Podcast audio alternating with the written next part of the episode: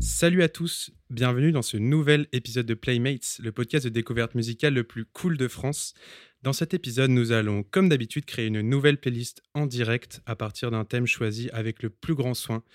Avant d'aller plus loin, laissez-moi introduire celui qui se trouve à ma gauche cette fois-ci. Il revient tout juste des États-Unis où il est parti prêter sa voix et sa vie au documentaire Three Wives, One Husband. C'est dispo sur Netflix et c'est un vrai documentaire si vous voulez checker.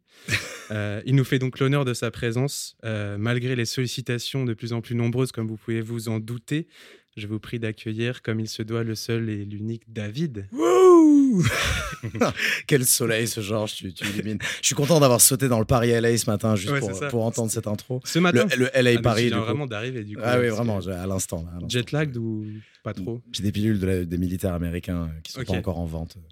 Euh, tu nous donneras les références. Un, truc, de star, ouais. Ça peut être très, très utile. Anti-jet lag. Euh, mais du doliprane, quoi, en gros. Ouais, c'est ça, ça, Mais beaucoup, en grande quantité. that's, the trick. C'est toujours. Euh, faites ça chez vous. Hein. toujours du doliprane, plus de 6 fois par jour. Plus de 6 fois par jour. Vraiment, la dose maximale indiquée. Et du 1000. Du 1000, évidemment. Pas jamais du 500. Personne ne prend du 500. Qui prend du 500 en doliprane? Je sais pas, ouais. C'est comme les gens qui prennent des demi en bière. Hein. Peut-être qu'il reste, je sais pas, c'est plus frais. Les gens boivent pas d'alcool, David. Ouais, c'est vrai. Donc tu nous dis que t'es un gros dur quand tu prends du doliprane 1000. c'est ça. Ok, bon, bah, je suis un gros dur alors. Tu prends du, tu prends du 1000. Je prends du 1000, je suis un ah gros bah dur. évidemment. Comme nous tous autour de cette table. Merci pour cette intro, Georges. C'est un plaisir. Peut-être qu'on peut introduire notre, notre cher évidemment, invité. D'ailleurs, aujourd'hui, épisode un petit peu spécial, puisque pour la première fois, nous ne recevons pas un musicien, ou alors en tout cas, tu n'es pas connu pour euh, la musique que tu fais. Tu remets en euh, doute mes qualités de pianiste. C'est ça. Tu pourras nous en parler un petit peu ou nous mettre des morceaux de ta composition. Si pourquoi pas. Mais, euh, mais en tout cas, on peut vous assurer que tu es passionné de musique mhm. et c'est pour ça que tu es là. Euh, on dit que les chats ont cette vie. Lui en a eu au moins le double. Euh, j'ai compté. il a été vendeur dans un vidéoclub à Montréal, tout le monde le sait. Il a aussi été photographe pour les artistes les plus cools de la Terre. citons entre autres Bon Iver, Les Strokes, Future Islands, Haïm, Saint-Vincent, entre autres, hein, rien que ça. il a même fait la première partie de Jamel Debbouze quand il avait 20 ans. C'est vous dire s'il a baroudé. Euh, depuis six ans maintenant, il parle de cinéma sur sa chaîne YouTube Tales from the Click et dans son podcast Wheel of TFTC. On a tellement cliqué sur ces vidéos qu'il fallait bien qu'on finisse par l'inviter à parler de musique avec nous. C'est donc chose faite. Bienvenue, JB. Comment ça va? bah, Merci à vous, merci pour l'intro. Et puis, euh, je suis très content d'être là pour, euh, pour parler musique parce que, comme tu l'as dit dans ton intro, la musique, ça a été quelque. Alors, je n'étais pas musicien, mais j'accompagnais les groupes pendant, pendant 4-5 ans, je les prenais en photo et ça a été un peu ma vie pendant 4-5 ans, les soundchecks, tout ça, machin et tout. Donc, euh, donc c'est toujours un plaisir de parler musique. Et oui, on a senti cette, euh, cette envie. En vrai, moi, je suis tes vidéos depuis quelques temps et, et je sens souvent cette envie de ramener la musique un petit peu comme tu peux, euh, que tu vois, tu joins tes top films à tes top albums, ce genre de choses. Toujours un pont avec le cinéma quand même. Ouais, j'essaie de créer des ponts. Et puis de toute façon, il y a naturellement des ponts entre la musique et le cinéma parce que en dehors des scores, euh, il y a les soundtracks. Donc, euh, beaucoup de films s'accompagnent de, de sons. Et, euh, et, puis, et puis, pareil, et puis sur mon compte Insta, j'essaie de, faire découvrir de la musique aux, gens qui me suivent. Aujourd'hui, je trouve qu'il y a une, une hégémonie d'un genre musical et je trouve que c'est bien d'écouter plusieurs choses à la fois. Donc j'essaie de faire découvrir des petits trucs un peu, un peu obscurs et, et ça, c'est un truc qui me fait plaisir, par exemple. Bah, c'est pour ça que tu es là. Hein. Nous, on est dans l'obscurité au eh bah, maximum, mais aussi dans les trucs très mainstream. Hein. Donc, il n'y a pas de. ah, mais je, peux être très mainstream aussi. C'est euh. peut-être le, le, le, problème du, du, choix des options trop importantes euh, qui font qu'il y ait cette hégémonie, comme tu dis, où euh, les, gens ont tellement accès à tout qu'il y a tellement de choses à creuser et on a tellement d'options qu'on va jamais vraiment prendre le temps. mais tu vois, il y a un truc où parfois j'ai ces discussions avec mon pote Guillaume et en fait alors aujourd'hui, il y a un genre qui se dégage, qui est le rap, où vraiment j'ai l'impression que c'est la musique des jeunes et c'est cool. Mais, euh, mais moi, je me souviens que, alors moi je suis né en 83, mais à mon époque, de mon collège, je me souviens qu'il y avait des types qui écoutaient du métal, des autres qui écoutaient de la pop, d'autres qui écoutaient du rock, d'autres qui écoutaient du rap. Il y avait Et même quand on regardait le, Hit Machine ou ce genre de choses, tout était mélangé. Et là aujourd'hui, j'ai l'impression que c'est vraiment euh, euh, un seul genre musical qui en ressort et je trouve que c'est dommage pour la pluralité des sons. Moi, j'écoutais énormément de rap quand j'étais au collège. Après, j'ai bifurqué vers un autre style de musique. Mais en tout cas, j'avais ce choix d'écouter plusieurs choses. Et là, on a toujours le choix d'écouter. Quand même, dans les années plus récentes, euh, avec TikTok ou plein d'autres euh, nouvelles formes de partage de musique, des genres qui reviennent ou qui sont maintenant très puissants sur les générations un peu plus jeunes et tout. le rock fait un retour assez évident dans toute la scène. bah, en vrai, bah, tu prends des artistes, tu vois, Olivia Rodrigo qui a eu un, des albums qui ont le mieux marché l'année dernière, c'est quand même très influencé du rock des années 2000, tu vois. Mmh. Et du coup, tu as vraiment ce truc où les scènes, j'ai l'impression quand même, reprennent, se, rebalancent un petit peu, tu vois. Ouais, mais je trouve que la pluralité est encore un peu là aux États-Unis. Mais ouais, en France, je trouve que. Après, ça, c'est. Enfin, voilà. Mais bon, du coup, à, notre petite échelle, après, on parle de rap aussi, évidemment, mais on, essaie de mettre aussi en avant d'autres genres. Et pour le faire aujourd'hui, nous avons comme d'habitude défini un thème avec toi. et nous allons parler de mélancolie. Euh, donc euh, vaste, vaste les gens sujet. qu'on allait parler de Mélenchon. ça aurait été relou. Mélancolie, La mélancolie de Mélenchon, hein, c'est it's real though. C'est ça. Crying. On coupera peut-être. le podcast n'est pas partisan, euh, je tiens à dire. donc non, nous n'allons pas parler de ça. Nous allons parler de, de mélancolie. en fait, on va pouvoir écouter plein de morceaux remplis de, mélancolie. On va aussi pouvoir se demander en quoi elle diffère, par exemple, de la nostalgie. Est-ce que c'est une simple tristesse? Euh, Est-ce que c'est autre chose?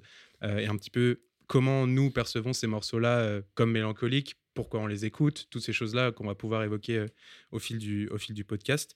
on va pouvoir aussi peut-être évaluer quelles sont les portes de sortie de cette mélancolie, comment, est-ce qu'on a, envie d'en sortir, sortir? Et, je rejoins là-dessus.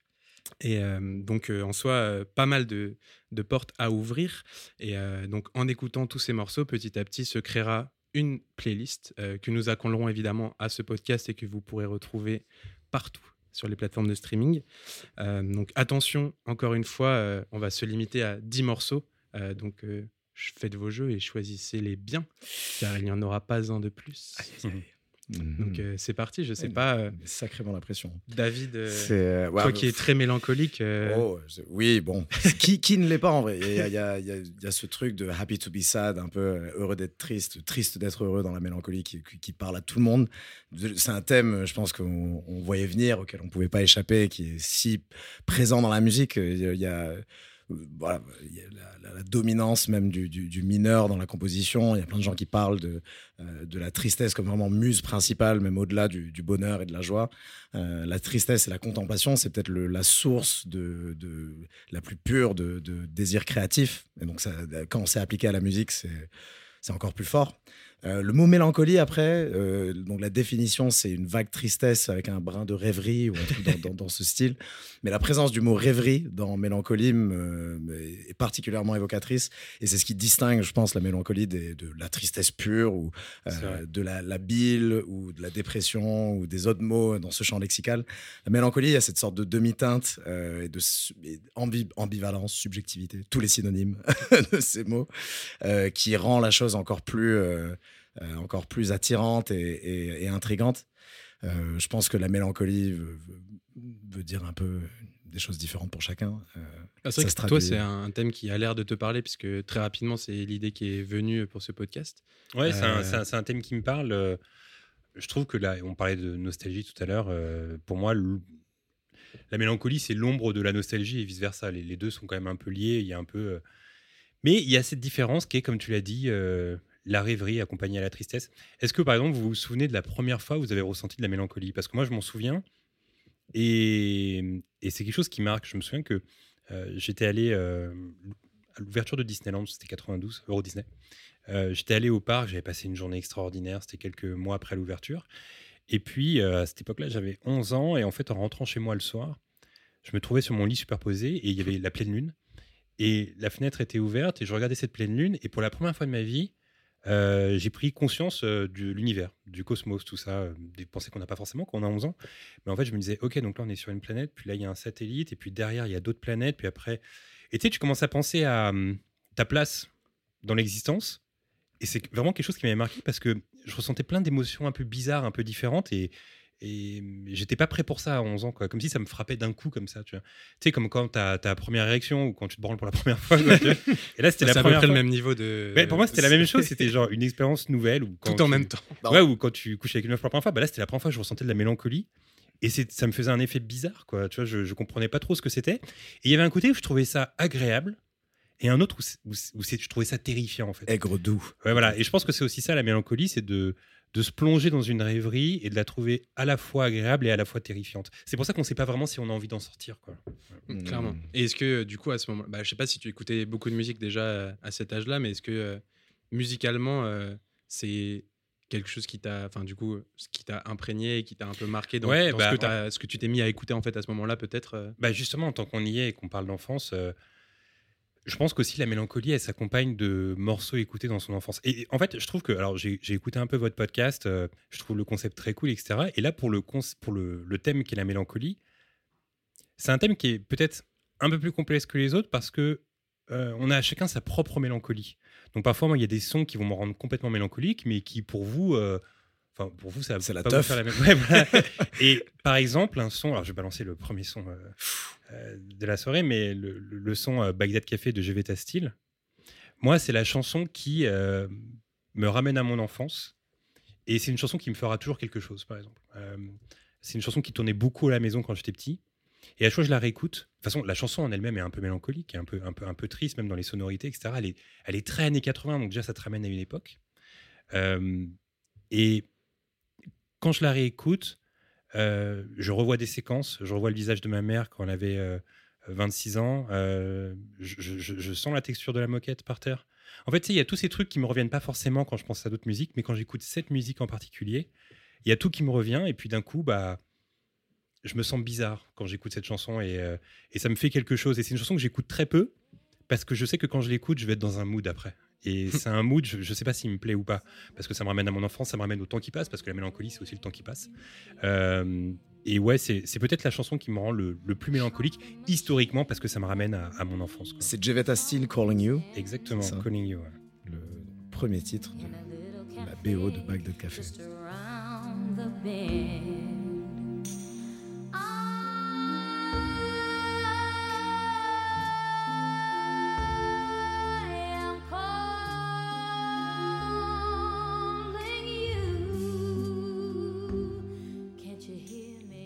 Et en plus, je sais que c'était une. Euh, alors après, en fait, là, je vais vraiment rentrer dans le truc intime, mais après, plus tard, euh, euh, j'ai appris que c'était la, la chanson qu'écoutaient mon père et ma mère, en fait. Je pense que c'est la chanson qui ont fait qu'ils sont tombés amoureux. Donc, quelque part, peut-être que c'est grâce à cette chanson que j'existe. donc, donc, ouais, il y a tout un truc où cette chanson, elle est, elle est importante pour moi. Et, et ouais, j'imagine que on a tous une chanson comme ça qui nous ramène à notre enfance parce que nos parents l'écoutaient ou parce qu'elle tournait beaucoup à la maison. Et et plus qu'une autre, parce qu'il y avait énormément de sons qui tournent à la maison. J'ai grandi avec des parents euh, très très jeunes, qui m'ont eu à 20 ans. Et, et plus qu'une autre chanson, euh, il y a celle-là qui est ressortie. Et, et même de là, de l'écouter, ça, ça, me fait un peu quelque chose. Quoi. Mais du coup, vous connaissiez cette chanson Oui, bien sûr. J'avais déjà entendu Calling You. mais, cool. mais, je connais pas du tout le film. Je connais. Je me eh ben, l'occasion, pourquoi pas de regarder le film, qui est assez, euh, qui est assez bizarre ouais. mais qui est très cool. On fait des recos ciné évidemment, ouais. mais on t'a pas invité bah, non plus pour juste. Euh, ce sera mon seul lien avec le cinéma cette chanson. Tu le jures Oui voilà. Et non, tu vas, tu vas glisser, tu vas pas pouvoir t'en hmm. empêcher. Euh. Peut-être, mais là, je, je, pense pas. Ce sera le seul lien, je pense. moi, ça me va très bien. mais c'est vrai, tu vois, pour le coup, moi, ça me rendrait pas mélancolique parce que c'est pas, enfin, je dirais pas que c'est, enfin, je le trouve très beau et tu vois très puissant, mais euh, je pense que le côté, en fait, toi, c'est un peu la nostalgie qui starte le, la mélancolie, quoi. C'est un peu l'aspect nostalgique qui ensuite te rend mélancolique euh euh, Bonne question. En fait, il y, y, a des chansons qui vont me rendre nostalgique de mon enfance. Par exemple, euh, tu vois, quand j'étais au collège, j'ai fait un truc assez bizarre, c'est que pendant deux ans, mon réveil, c'était le premier album de Warren G, Regulate. Ah bah, et en fait, maintenant, quand je réécoute cet album, c'est un, réveil, en fait. Tu vois. Hmm. et, ça me rend nostalgique d'une époque qui était très cool, mais ça me rend pas mélancolique, tu vois. Mais, mais je sais pas, c'est là, il y a tout un truc derrière. Et puis aussi, c'est là, quand même, quand tu l'écoutes, ça respire les années 80, la chanson, mais ça respire pas les années 80 de façon cheap, tu vois. Euh, parfois, euh, tu sais, c'est comme les gens qui vont dans une soirée déguisée et qui mettent les gros mulets et, les hauts à 118, 218 et tout. Tu sais, c'est vraiment le, cliché des années 80. Alors que là, c'est les années 80 un peu, euh, un peu douces, mm. un peu belles, tu vois. C'est pas les grosses années 80 comme on peut se les imaginer en musique rétro. Quoi. Mais en tout cas, c'est intéressant ce que tu disais, genre juste avant, tu vois quand tu parlais de la mélancolie comme un truc euh, euh, en même temps agréable et intéressant parce que ça te rappelle des souvenirs, en même temps un peu dur et tu vois avec euh, un côté un peu de souffrance quand même et du coup qui fait que est-ce que j'ai envie d'y rester, est-ce que j'ai pas envie d'y rester? Et quand tu as dit ça justement juste avant ce morceau, ça m'a fait penser à un morceau que je voulais aussi mettre dans ce, dans ce podcast, qui est en fait un morceau que je trouve magnifique et trop trop beau, que j'ai découvert assez récemment, mais que j'écoute tout le temps en ce moment, et qui est du coup, tu vois, mélancolique pour moi et qui me, tu vois, qui me met dans ce mood-là, parce que c'est triste et beau et parfois un petit peu lumineux, et en même temps, je sens cette souffrance derrière, tu vois. C'est un peu l'ambivalence dont on parlait tout à l'heure et qui, je trouve, dans ce morceau euh, est euh, très, euh, très explicite et on va pouvoir l'écouter ensemble. Mais en fait, c'est un morceau d'un groupe qui s'appelle Lowly, L-O-W-L-Y, qui, ouais, je connais, qui est un groupe danois euh, et du coup, qui a sorti un album qui s'appelle Bag, euh, qui s'appelle Baglands. Baglands, c'est le morceau. Mais l'album, je sais plus. Il s'appelle. Il s'appelle Ilafutine. Il a Ifalutine. L'album, c'est une sorte de petit dessin, c'est ça? Euh, bah, celui-là, c'est un verre. C'est une sorte de. Okay, c'est pas celui-là alors. Donc, c'est l'album de 2019. Ils, ont fait, ils en ont fait que deux, je crois. Il y en a un qui est sorti un peu avant. et du coup, cet album-là, je trouve trop, trop beau. Et, et, du coup, le morceau Baglands, euh, je trouve incroyable. Et en fait, il y a vraiment ce côté. Euh, moi, je trouve, en fait, elle, fait des, elle a des notes un peu, elle a des A très longs. Limite, euh, tu sais, je trouve que ça personnifie un peu une sorte de douleur dans ce son-là, qui en fait est assez doux et beau. Et du coup, je trouve qu'il y a grave cette ambiguïté de souffrance dans laquelle tu as envie de rester, mais en même temps, c'est quand même un peu dur. Et, je trouve que ce morceau-là de, de 1 est magnifique. Et en plus, a ce, ce, côté duel dont tu parlais. Du coup, euh, est-ce qu'on n'écouterait pas ça? Non. Bien sûr. Plus du tout le même concept de podcast. Avec plaisir, ouais, c'est ça. Alors on parle de trucs et on ne les écoute jamais. on met, donc on met Baglands, du coup. Évidemment.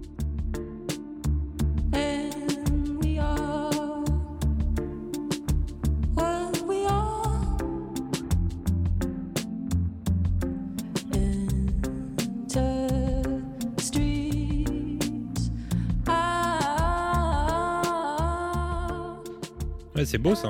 Hein.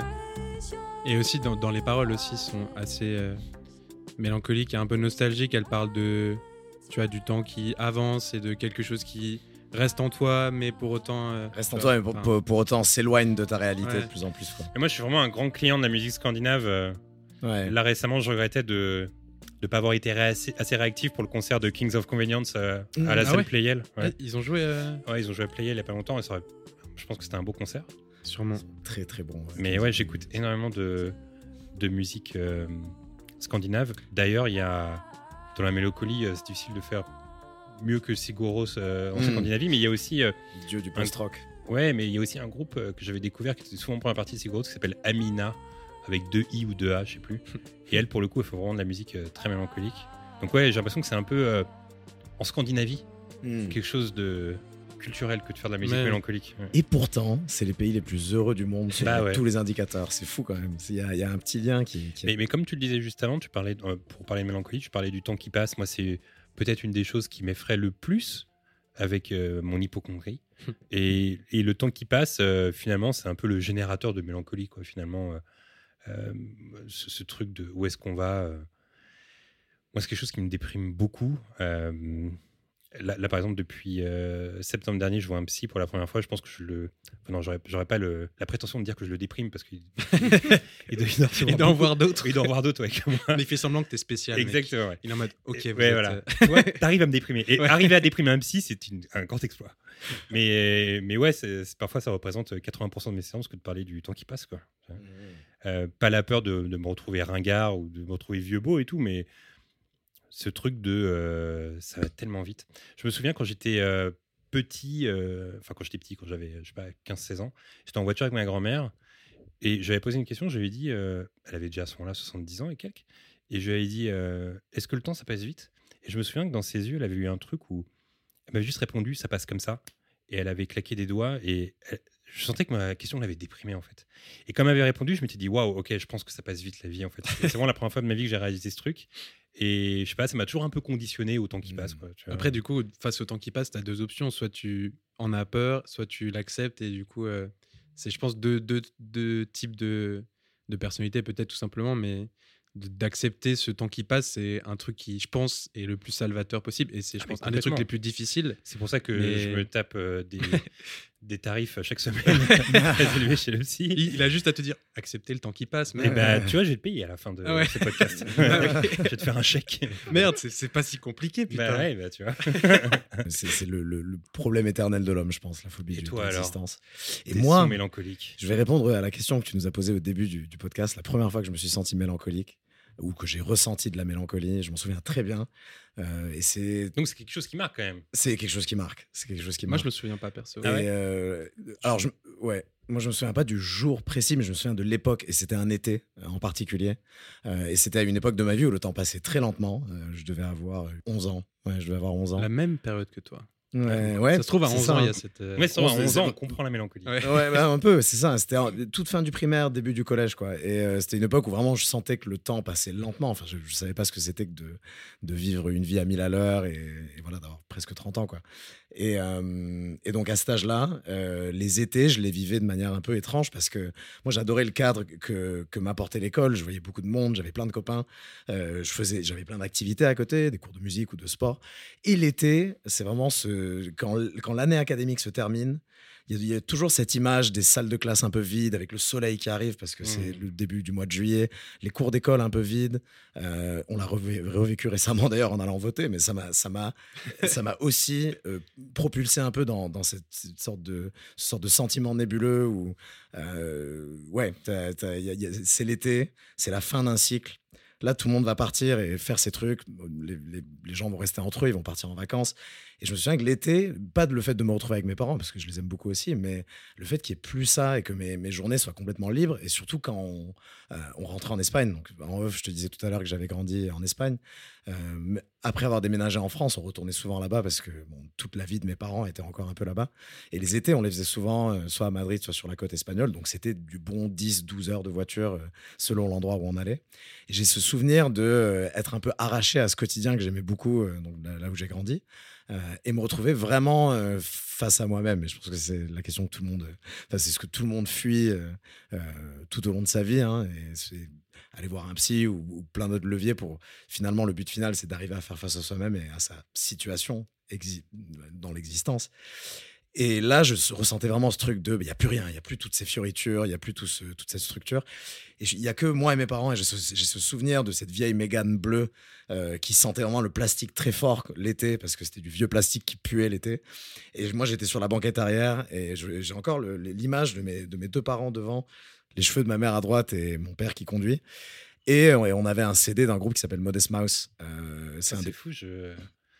Enfin, là, j'ai sorti une vidéo euh, il y a un jour dans, dans, laquelle je parle de Modest Mouse. C'est pas vrai. Parce qu'en fait, il s'avère que c'est une vidéo sur Heath Ledger. Et en fait, euh, ah oui. au moment de mourir, il s'apprêtait à réaliser un clip de Modest Mouse. Mhm. Et j'écoute énormément Modest Mouse parce que j'adore le groupe, mais aussi parce que un de mes artistes préférés, qui est Marc Kozelek, reprend souvent des sons de Modest Mouse. D'accord. Et donc voilà. Mais déjà, c'est cool d'avoir écouté Modest Mouse dans ta jeunesse. C'est dingue. Ouais, ouais, ouais. Modest Mouse, ça a été. Euh, un ami de l'époque, euh, donc de l'école, qui m'avait montré l'album Good News for People Who Love Bad News. Euh, celui de 2004, ça Celui de 2004, celui qui est vert avec Bukowski, avec Ocean Breeze Salty, avec. Ouais, donc le meilleur. Le meilleur, hein, sûrement. Floaton, World c'est le gros single. et The World at Large aussi, qui, qui est le. Tu l'as mieux dit que moi, je trouve. Pardon? Tu l'as mieux dit que moi. Ouais. Floton. Mais je l'ai écouté, je l'ai écouté ce week-end. Ah, c'est vrai? Waouh, incroyable. Très, très bon album. C'est un des albums euh, qui, donc, on me l'avait offert et je l'avais en CD. Euh, et euh, c'était vraiment un des premiers groupes. Tu vois, j'avais Deftones d'un côté et Modest Mouse de l'autre. Mmh. C'était un peu ça à cette époque-là dans ma vie, niveau, niveau musical. On n'a pas eu la même enfance. À 11 ans, j'écoutais. moi, 11 ans, c'était Michael Jackson très. tu vois. Ouais. Ah ouais. Bien qu'il y avait un peu de Nirvana quand même quand j'étais. Oui, il y avait du Nirvana. Mais, mais, si tu veux, Modest Mouse, Deftones, il y a peut-être quelques autres groupes. Mais c'était les premiers groupes qui étaient à moi. Tu vois, c'était pas la musique de mon père ou la musique de mmh. ma mère. C'était les premiers groupes où vraiment, ah, je, je l'ai découvert moi. C'est intéressant quand ça devient tes groupes à toi et pas ceux de tes parents. Ouais, c'est ça, c'est ça. Et donc il y avait ce CD euh, et euh, j'étais allé euh, à la Fnac ou je ne sais où acheter d'autres CD de Modest Mouse et ils avaient le tout premier. et le tout premier CD, c'est This is a long drive for someone with nothing to think about. Et c'est tellement évocateur de, de ces moments-là de mélancolie que je ressentais. Et cet été-là en particulier, je me souviens qu'on était allé loin. C'était un trajet où il y avait eu plein de péripéties. On avait galéré, on a passé beaucoup de temps sur la route. Et euh, c'était très très long pour quelqu'un qui n'a pas grand-chose à, qui a pas beaucoup de choses dans la tête, quoi, et qui n'a pas énormément d'expérience dans la vie, qui finalement ne peut pas s'occuper l'esprit tant que ça. Et le premier titre de cet album, c'est Dramamine. Et depuis, mm. c'est un, des sons qui, est toujours resté dans ma vie et qui est une sorte d'encre un peu étrange. Donc, c'est très rassurant. C'est un son très mélancolique, même dans, sa composition et dans ce qu'il raconte. La dramamine, c'est une drogue et il parle de conduire pendant des heures, être sur la route et se bourrer de dramamine pour plus sentir le temps passer parce qu'il il y a tellement rien pour le divertir que c'est douloureux de sentir le temps passer. Et euh, Dramamine, du coup, c'est, j'aurais pu mettre un titre de, l'album Good News for People Who Love Bad News vu que c'est le premier. Mais Dramamine, c'est celui que j'ai le plus saigné par la suite. Euh, il y avait des moments où je mettais juste le CD pour mettre le, la track 1 et après j'enlevais le CD. C'était vraiment que pour écouter Dramamine. Et il y a ce, ce, riff de basse au début qui est éternel pour moi et que je reconnaîtrais. Tu me mets la, première demi-seconde, je, le reconnais. Et c'est ce qui m'a ensuite fait m'intéresser à la musique dreamy, à la musique. Mm. Euh, c'est marrant parce qu'en plus, euh, bah, Dramamine, je me souviens que c'est un des premiers morceaux que tu m'as envoyé euh, quand on s'est rencontrés et tout. Et du coup, tu étais grave associé à Modest Mouse euh, dans ma tête. Et en mmh. vrai, toujours, je pense que dans certaines conversations, tu as encore un pseudo qui, où il y a Modest Mouse dedans. et dont ce morceau-là. Donc, c'est. Il faut, que tu écoutes les reprises de Marc Kozelek de Modest Mouse. Marc Kozelek. Surtout Ocean's Brave Salty. Parce que il y a une vraie différence. C'est vraiment des covers intéressants parce que c'est pas juste des covers pour être une cover, c'est des covers avec une tonalités hmm. différentes. Oui, c'est les meilleurs Et toi qui es fan de Modest Mouse, ça te ravirait. Je te ferai écouter après le podcast. Ah, je suis très très, très chaud d'écouter ça, surtout si c'est des reprises qui changent complètement eh le ben, morceau d'origine. Très difficile de faire des covers de Modest Mouse parce qu'il gueule un peu parfois. Ouais, mais justement, lui, il prend le parti pris de les rendre euh, très douces et justement très mélancoliques pour le coup. Ça s'y prête, je pense. Mais j'ai hâte d'écouter ce son de Modest Mouse parce que c'est toujours un plaisir d'écouter Modest Mouse. Allez, let's go. Bah, c'est Dramamine de Modest Mouse. 96 euh, quand même. Donc il est,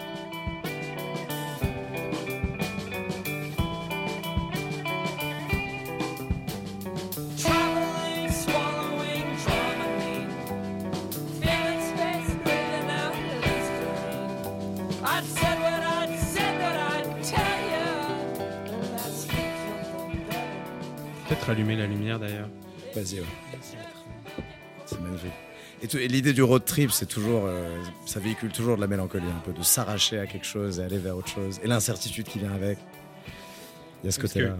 Les gens ne savent pas, mais là, on était dans pratiquement le noir complet. Ouais, tu veux que je rééteigne? Non, non, c'est bien. on était en mode mélancolie à fond. mais j'ai senti qu'on allait glisser. je me suis dit, il faut allumer, sinon euh, il faut une intervention là. tu la connaissais, euh, celle-là? Ouais, je connaissais, ouais. Ouais.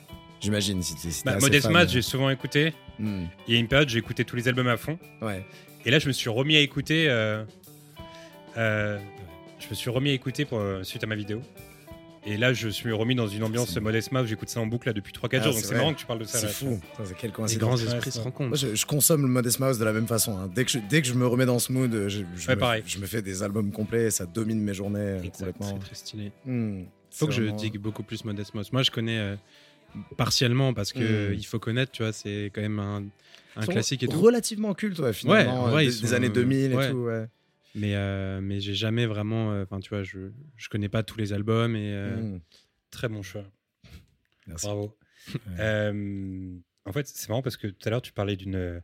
Alors, je vais pas la mettre parce que c'est trop déprimant. J'ai pas non plus envie qu'on. mais tout à l'heure, tu parlais d'un truc qui est très mélancolique. C'est. En tu as dit, tu parlais de celle de classe avec le, rayon de soleil qui est entré à l'intérieur et tout. Et en fait, dès que tu m'as dit ça, ça m'a fait penser à une chanson. Alors, je sais que c'est un artiste qui divise parce que, parce que soit on l'aime bien, soit on l'aime pas du tout. C'est Vincent Delerme. Moi, je suis très client de Vincent Delerme parce que je trouve qu'il écrit très très bien. Vraiment, il écrit magnifiquement bien. Euh, dans la lignée des Woolsey et des Souchons pour moi. Et en fait, euh, il avait fait une chanson. Alors, c'est pas mon choix, hein, mais c'est une chanson qui s'appelle Ambroise Paré. Euh, juste, il raconte un après-midi d'été où il va voir sa grand-mère à l'hôpital. Hmm. Et moi, j'ai connu ces après-midi d'été où j'allais voir ma grand-mère ma grand à l'hôpital à Cochin.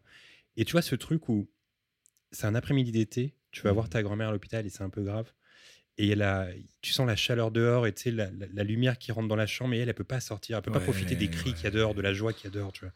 Ça, ça te met dans un état mélancolique. Et dans cette chanson, Ambroise Paris, il le, il le retransmet tellement bien. Tu vois, le refrain, c'est euh, un après-midi d'été, euh, seul avec toi dans la chambre à Ambroise Paris, etc. Et, écoutez cette chanson à l'occasion. On va pas la mettre parce que c'est méga déprimant. Ah. mais mais là, hein. là, vraiment, pour le coup, tu ressens euh, la mélancolie à fond. non, en fait, euh, pour parler de, de, mélancolie, moi, j'aimerais. Euh, on a, là, j'ai le sentiment qu'on fait un petit tour de table à chaque fois. Bien sûr. Chacun notre tour, comme à l'école et tout. Mais il y, a, hum, il y a des artistes que, que j'adore en priorité, un peu comme toi avec Modest Mouse. et parmi ces artistes, celle qui peut-être me fait ressentir le plus de mélancolie, c'est l'Isaris de Grouper.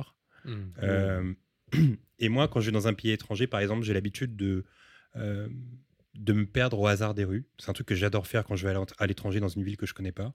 Euh, je mets mes AirPods, je mets mes écouteurs et puis j'écoute un album ou j'écoute les sons d'un artiste et puis voilà, je me perds dans les rues. Et quand j'en ai marre, quand j'ai trop marché, et ben je prends, je prends le, premier taxi ou la première bouche de métro et je rentre chez moi en fait. Et, et en général, je, le fais très souvent avec Grouper. Grouper, c'est une artiste que j'ai découvert en 2008, 2009, un truc comme ça. Et euh, elle, elle m'accompagne depuis. Euh, euh, j'écoute très souvent ça pour dormir. C'est vraiment, c'est un mix entre de l'ambiante et de la et de la.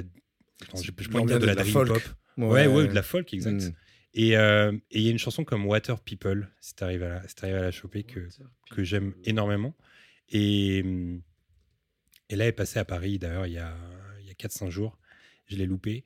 Mais, mais ouais, Water People, ça c'est un, un, EP qu'elle a fait avec juste deux, deux chansons, je crois. Euh, ah oui, 2011, donc c'était vers le début de. ouais, voilà, je crois deux chansons qui s'appellent Water People et Moving Machine, si je dis pas bêtises. Ouais.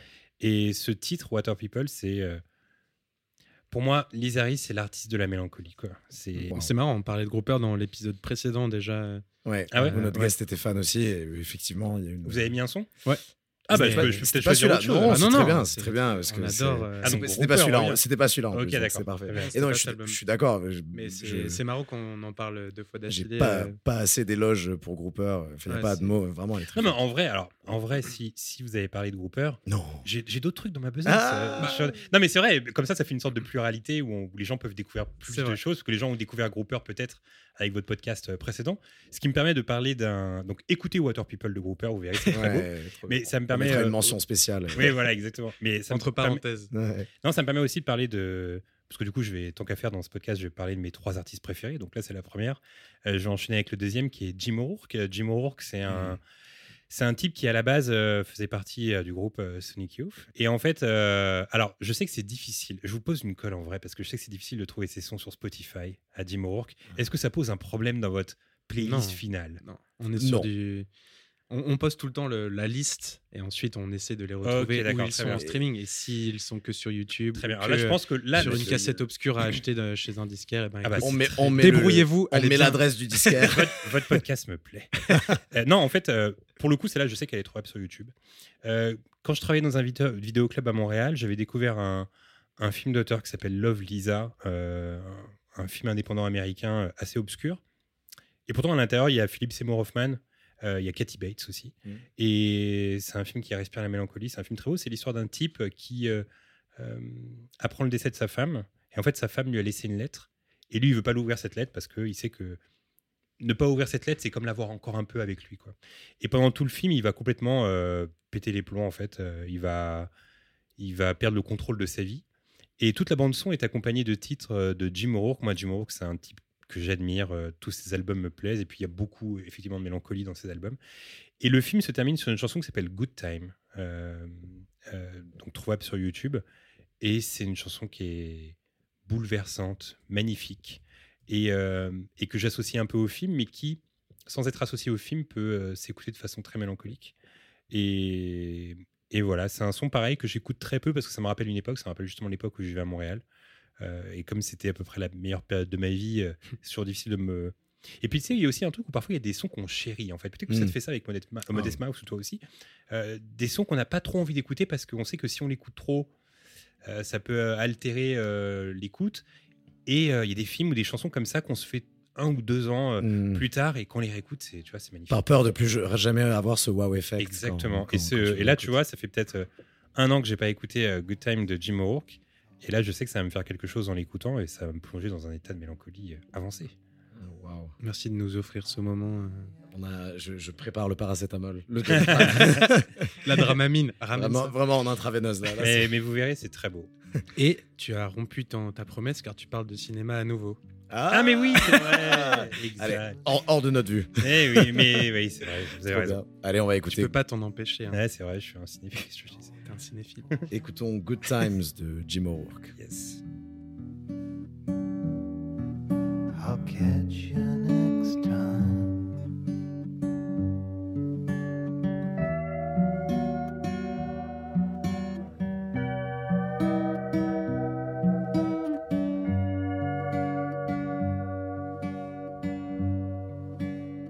quand j'écoute ce son, euh, je me revois. euh, je me revois dans le vidéoclub. euh, je me revois, je finissais à 1h du matin là-bas.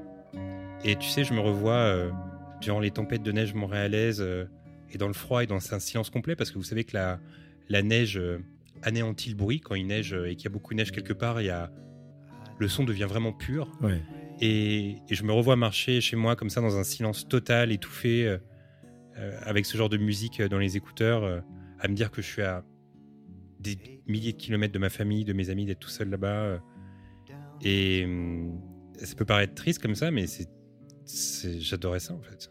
C'était un, un moment de, de solennel un peu qui Ouais, tu vois, a- rituel. ouais, tu vois, il y a ce truc où tu es dans un autre pays, un, un pays, euh, enfin une ville dans, dans laquelle tu as le sentiment que tu aurais dû naître, euh, une ville que t'aimes. Je me souviens un jour, j'avais, j'avais écouté un interview de, de Leonard Cohen qui était en tournée, donc lui il vivait à Montréal.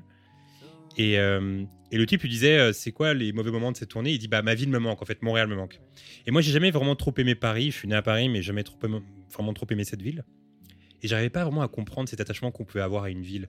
Toi justement qui a euh, qui est attaché à plusieurs pays. Tu me disais en off l'Angleterre, l'Espagne, la France, Mm. etc. Je sais pas si tu ressens ça ou si toi tu ressens un attachement à une ville.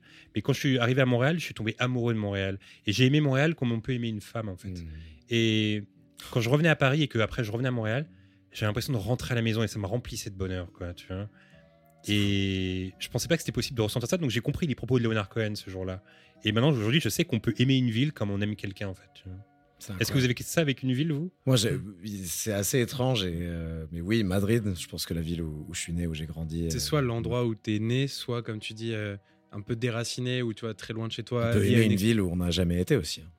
Comme ça, je Ouais, pense. c'est vrai. Non, mais tu as totalement raison, parce que moi, par exemple, je suis, je suis amoureux d'une ville qui s'appelle Astoria dans l'Oregon, et je suis amoureux de cette ville parce que ça crée un pont avec le cinéma. C'était la ville qu'on voyait dans un film d'enfance que je regardais énormément qui s'appelle Les Goonies. Euh, c'est une ville qui a souvent été utilisée pour le cinéma parce qu'on l'a, on l'a vu dans euh, Un flic à la maternelle ou encore Sauver Willy. Donc euh, je pense qu'elle doit être cinématographique visuellement parce que les réalisateurs aiment l'utiliser quand ils veulent faire des films de famille et des films réconfortants. Donc c'est une ville dans laquelle je rêve d'aller. Euh, et donc, comme tu dis, c'est une ville que j'aime avant même d'y avoir foulé les pieds. Quoi. Hmm, c'est fou. Ouais, c'est marrant. Moi, moi, moi, ce serait Isfahan, je pense, en Iran. Je sais pas pourquoi. Ah, Vraiment, juste le. Ok. Bon, comme ça. Rien que le nom de la ville. Melun, moi, plutôt. Ouais, Je sais pas vous, mais Et toi, il y a une- il y a une ville les Vallons. bah, une ville qui me ferait rêver, en vrai, euh, j'ai l'impression d'être le mec pas. pas, pas Toi, c'est que pas, Paris, pas original de ce Euh, podcast. à chaque fois qu'on me demande, Là, j'ai vraiment pas. Mais euh, là, tu, j'ai envie de mettre un morceau. euh, quand tu parlais justement de quand tu vivais à l'étranger, un peu isolé de, de tes repères, un peu isolé de ta famille, de tes amis de base et tout. Et tu avais un peu ces morceaux-là dans lesquels tu te réfugiais et tout. Moi, j'ai eu un peu ça. euh, j'ai habité, bon, beaucoup moins longtemps que toi, mais j'ai habité un peu en Angleterre, quelques mois pendant, pendant mes études. Et j'avais un album que, qui m'a suivi pendant tout. Tout ce, semestre-là, qui était vraiment justement l'album réconfortant que j'avais découvert justement à l'époque où j'ai commencé à écouter beaucoup de musique par moi-même, que j'avais ensuite totalement oublié et que j'ai redécouvert quand j'étais justement loin de tout euh, et, euh, et que j'ai écouté euh, de A à Z tout le temps et, qui est justement bah, très mélancolique et, très ben, pas très pas très joyeux mais en même temps tu vois assez réconfortant. Et donc c'est un album de Wild Nothing qui est un Ah, groupe que j'adore et qui à mes yeux est sous côté J'ai travaillé avec eux, figure-toi. Ah ouais? Ouais, je les ai pris en photo. moi j'aime trop et du coup leur album euh, de 2010 euh, Gemini c'est cet album là que, que j'écoutais en boucle et que, qui est toujours aujourd'hui un des albums que j'écoute le plus c'est un peu un C'est un super album. c'est un peu un album euh, de chevet quoi comme on Mhm. dit c'est vraiment le truc euh, des fois je sais pas quoi écouter bah je me mets l'album et tous les morceaux sont bien et et le morceau que j'ai envie d'écouter là, c'est Living Dream, c'est le, premier morceau de l'album, parce que justement, il a ce côté mélancolique de vivre dans des rêves et de. euh, like, après lui, il dit euh, I'd rather live in dreams, I'd rather die. Bon, on va peut-être euh, se contenter des rêves, mais c'est vraiment ce truc de. Bah, la rêverie, c'est un peu le truc quand tu veux. Dans lequel tu te réfugies. Et aussi, il y a un autre truc lié à la mélancolie dans ce morceau, c'est qu'il il dit une phrase assez énigmatique. Il dit We've got eyes at the back of our heads. Il répète ça un peu régulièrement. Et moi, je le vois comme euh, on ne peut pas s'empêcher de regarder derrière et de, un petit peu de s'imprégner du passé et euh, de ce passé qui, nous rend euh, nostalgique et mélancolique, etc. Et, du coup, je trouve que ce morceau est très lié à la mélancolie et, c'est un album de toute façon que, que je recommande, que j'ai découvert donc un peu après qu'il soit sorti, mais que j'ai redécouvert ensuite euh, plus tard et que j'écoute en boucle et qui pour moi est un peu parfait. Et, euh, et voilà, Living Dreams.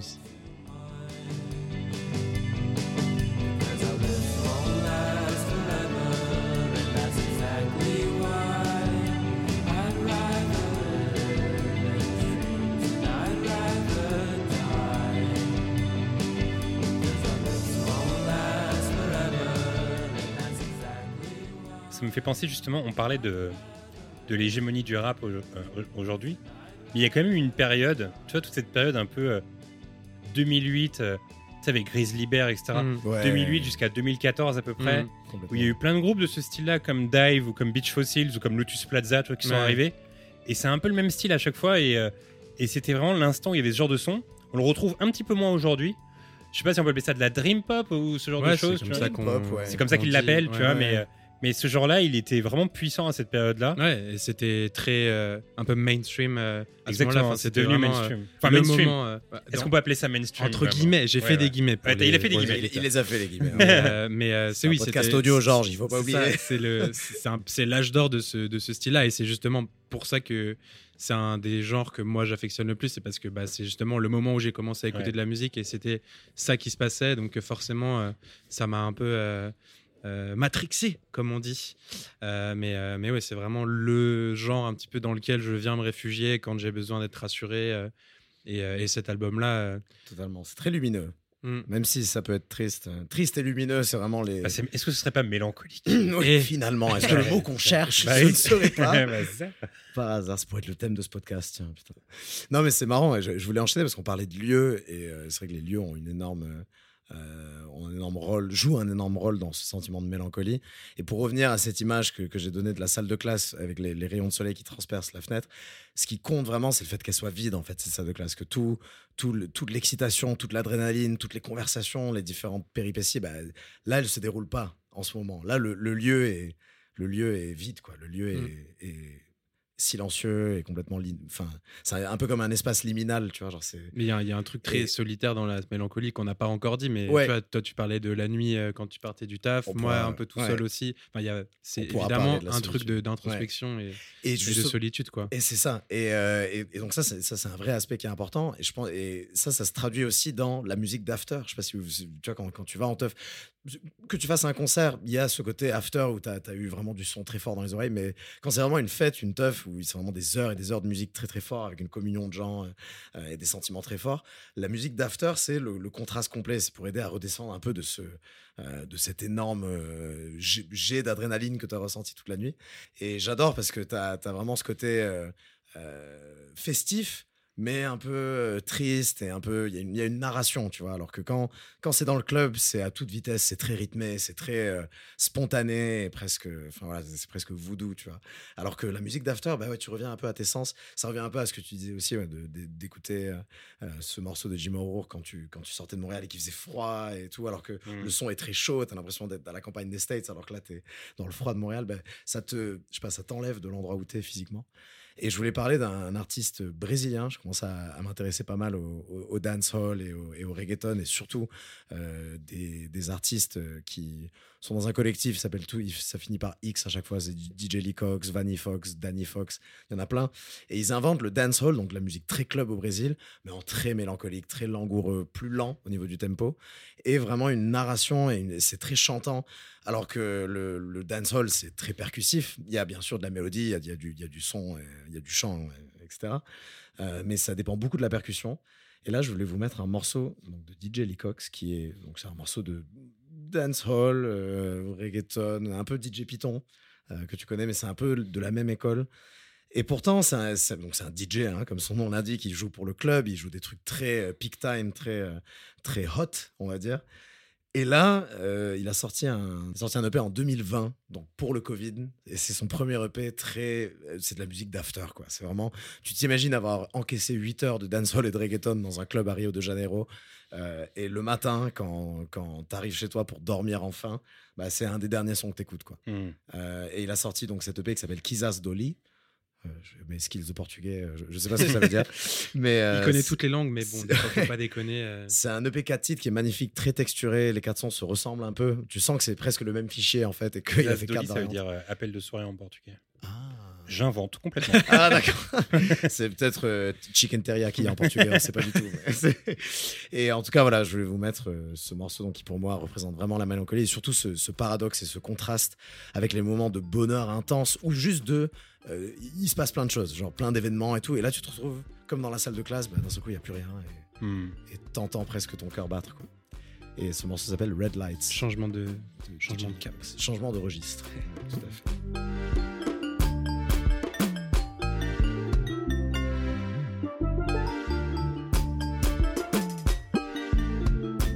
Le son qui a été ajouté derrière là, ça pourrait être un niveau de Donkey Kong sur Super Nintendo. Un peu, ouais, le boum, boum, boum, boum, boum. Voilà. Ça se trouve, c'est ça. Exactement. Ouais, Je c'est vois, c'est la BO de Donkey Kong, ils ont sûrement pris des, Ouais, j'imagine. cet instrument. Quoi, ouais.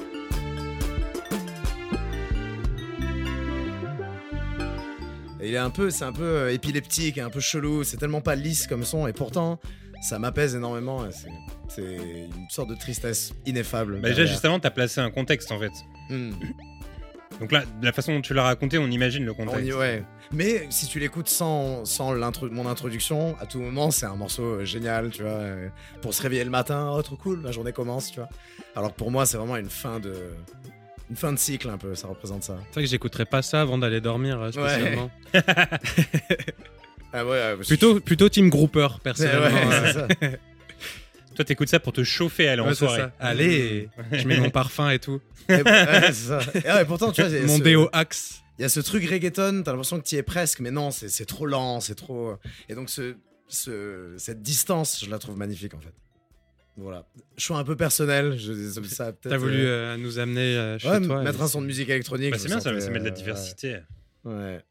D'ailleurs, on, est, on en est où là? On en a mis. Toi, t'as mis deux tracks. Deux tracks. Moi, deux. Toi, deux. Donc, Ouais, on est c'est à ça. six. On a est à encore six, euh, ouais. quelques, Ouais. quelques Ouais, cartouches. Là, c'est. Mais tu vois, on, on- on se disait qu'il qu'il fallait un peu parler de musique, euh, musique positive et optimiste. Pour moi, ça, c'est un morceau optimiste. Ouais. Mais il y a toujours ce côté mélancolique un peu, quand même, euh, étrangement.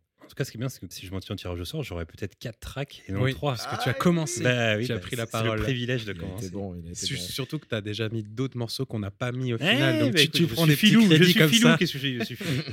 Euh, bon, est-ce qu'il n'est pas euh, venu euh, le moment de parler de mon idole euh, dont je parle énormément à chaque fois? Et Dieu sait que c'est c'est embêtant parce que il a été un petit peu call out euh, récemment. Ah non. Bah ouais, j'ai l'habitude d'aimer des gens qui sont call out. Ça, ça- ça me fait réfléchir sur moi-même. Ouais. c'est chiant quand t'aimes bien des gens, ils sont tous call out. Et là, genre, pourquoi je les ai aimés à la base ça. Ça, Euh, ça- ça t'oblige pas à les censurer hein, par la suite. Non, mais en vrai, Mais, en vrai, euh, c'est un. Ouais, j'ai pas envie de minimiser. C'est un petit call-out. C'est un petit call out. C'est pas un gros call out. tu vois. Peut-être t'as envie de te rassurer. Non, c'était une main aux fesses. Voilà, c'est juste une main au cul. euh, tu vois, bon, c'est un petit call out. Euh, non, c'est un artiste qui s'appelle Blague à part. C'est un artiste qui s'appelle Marc Kozelek que, que Ah. j'admire. C'est le. Il a eu plusieurs groupes euh, à la base. euh, Donc c'est dans les années 90. À la base, c'était Red House Painters. Après, ça a été euh, Sun Kill Moon. Et, euh, et aujourd'hui, il continue un peu à faire du, du son euh, sous l'égide de Sun Kill Moon, mais c'est surtout Marc Kozelek. Et, euh, et voilà, je trouve qu'il écrit. En fait, souvent je le, alors souvent je le conseille aux gens qui me suivent, mais ce que je leur dis, c'est que c'est le prototype même de l'artiste qu'il faut écouter en lisant les lyrics, parce que euh, je sais pas si vous connaissez, mais c'est un truc qui, qui raconte des histoires vraiment. Je connais Sun Kill Moon, je connais pas son, son projet perso. mais Sun bah, Kill ça Moon, c'est- peu en vrai. c'est à moitié du spoken word et à moitié du chant, quoi, en gros. c'est- Ouais, c'est- alors au début ça ne l'était pas trop, et puis avec le temps euh, il s'est tourné vers le spoken word un peu. Donc pour ceux qui savent pas ce que c'est, c'est plus, euh, c'est pas du tout du slam. Hein. Euh, je, Non. je suis pas fan de slam du tout, mais ça va être, euh, il va parler sur du son. Récemment il a sorti un album par exemple où il raconte sa tournée à travers des villes. Donc les, les titres de chansons sont des villes, ça va être Winnipeg. Houston, etc. Et en fait, il, juste il raconte sa tournée. En fait, il y a des sons qui ont été composés au piano par J.A. Margaret, si ça vous parle derrière. C'est vraiment très beau. Et, et voilà, il raconte, il raconte sa tournée. Euh, euh, il, va parler de tout et de n'importe quoi. Par exemple, dans la première chanson, il va dire que euh, avant de partir en tournée, il allait au restaurant avec sa femme et que en sortant du restaurant, il y avait un attroupement dehors parce qu'il y avait une mouette qui s'était pris les pattes euh, dans un filet et que les gens essayaient de, traverser le grillage pour aller lui enlever le truc et tout. En fait, ça va être ça. Ça paraît assez vite quand je, le dis comme ça, mais en fait, il a ce don de t'emmener dans une histoire. C'est comme si en fait, tu avais une nouvelle d'Adrian Tomin, si vous connaissez ce type qui fait de la BD. Euh, il t'emmène, ça pourrait être un court métrage ou une nouvelle comme ça, et il t'emmène dans une histoire, et puis, et puis je trouve ça fascinant, je trouve ça beau, et j'aimerais qu'on joue une chanson qui, pour moi, est la plus belle chanson que j'ai écoutée dans ma vie, ni plus ni moins. Wow. c'est une chanson qui s'appelle Dream of Winter de, de Mark Kozlek, qui sera hélas ah, hélas. Trouvable sur YouTube. Bien ah, sur les plateformes de streaming. Je suis désolé de vous faire ça. Mais j'ai pas de chance parce que les, mes sons préférés euh, sont, sont rares à trouver sur, euh, sur Spotify en général. Ou sur Deezer ou autre. T'es trop, es trop un digger. En fait. Ouais, je suis un digger en fait. Je dis. Euh, Mark Kozlek avec un K, K-O-Z-E-L-K. Et c'est A Dream of Winter, la chanson. et, et c'est une chanson qui est. Alors, ma chanson préférée parce que c'est peut-être la chanson qui m'a le plus touché dans ma vie. Euh, je crois que sous la vidéo YouTube, il y a les paroles. Il y a un type, j'adore quand les gens font ça sur YouTube. J'ai une grande euh, euh, sympathie pour les gens qui mettent les lyrics mmh. sous les vidéos YouTube. Je trouve ça très gentil de faire ça. Ouais, c'est vrai. Et je un seul gars. Hein. Mais un seul gars. Et à chaque fois, je like. je like le gars qui met les lyrics. Ça mérite un like. Et, et en fait, cette chanson, ça. Alors, on va écouter les paroles. Mais cette chanson, ça raconte l'histoire bah, de Marcos Leck qui rentre de tournée.